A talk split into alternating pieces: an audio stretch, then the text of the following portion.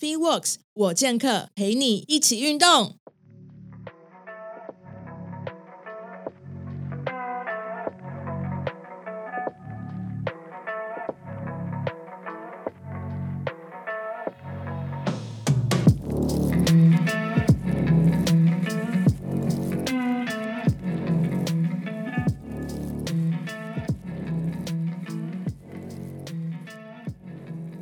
大家好，我是 Podcast 主持人 Karen。本周剑客觉醒要跟大家来分享之前稍微提过，跳脱二元对立的世界观，成为更好的自己。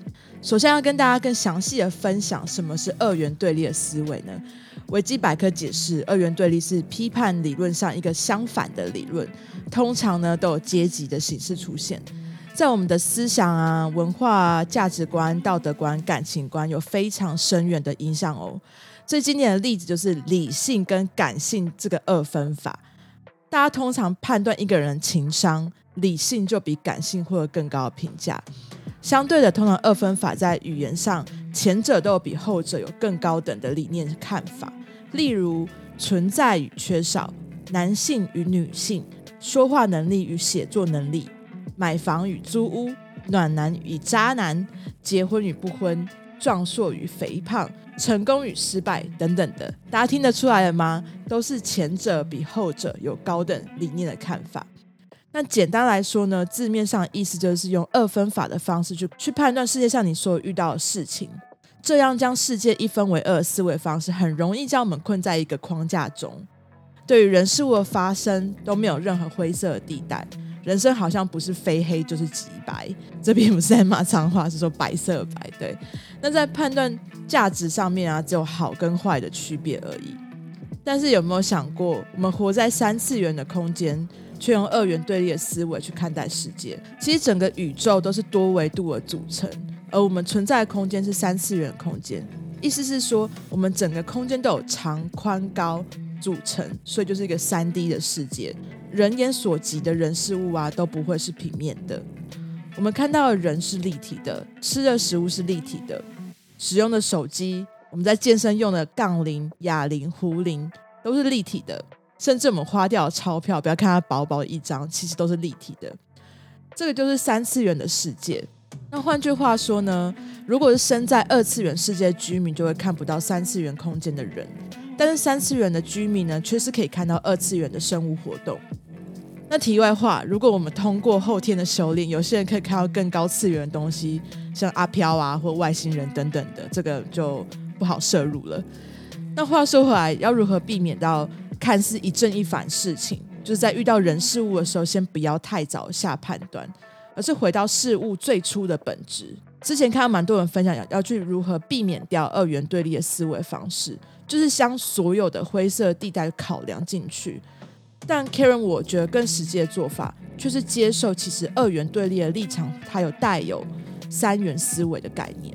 举个更实际的例子来说，梦想和现实，梦想和现实两者表面上其实是有差异的，我们看起来它好像都无法兼容。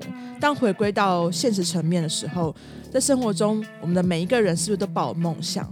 但在怀有梦想时，哪一个不也同时跟现实正在打交道呢？大家都有听过吧？就是梦想是架构在现实的基础上，所以其实现实就是梦想的肥料。这个就是在二元对立上有三元思维的概念。这几年，许多人都在强调身体的自主权，要去爱每一个形态的自己。开始健身运动的时候，并不代表说你就会成为一个身材曲线凹凸的人。其实回归到刚刚讲到的，就是事情最初的本质本身。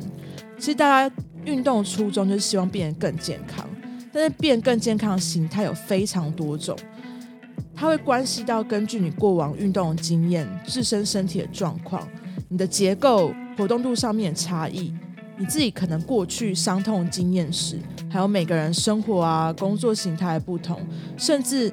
呃，你平常运动的频率跟强度上面落差会有所不同，也会呈现出不一样的身形。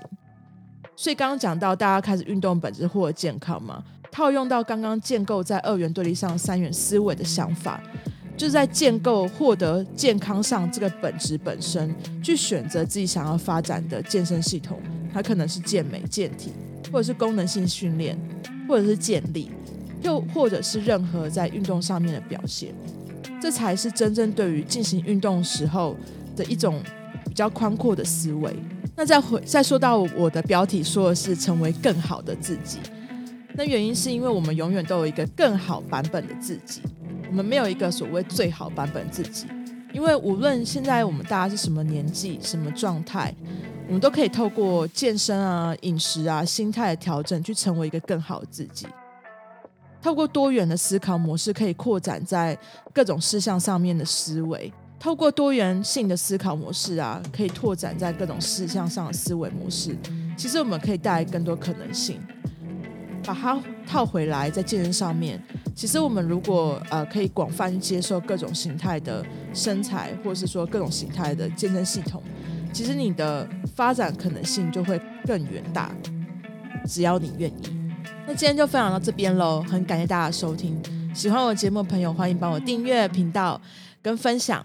那有任何节目上面的反馈，或者想跟我说说话，都可以到 IG 搜寻 FeeWorks 我健客跟我分享哦。我们下次见，拜拜。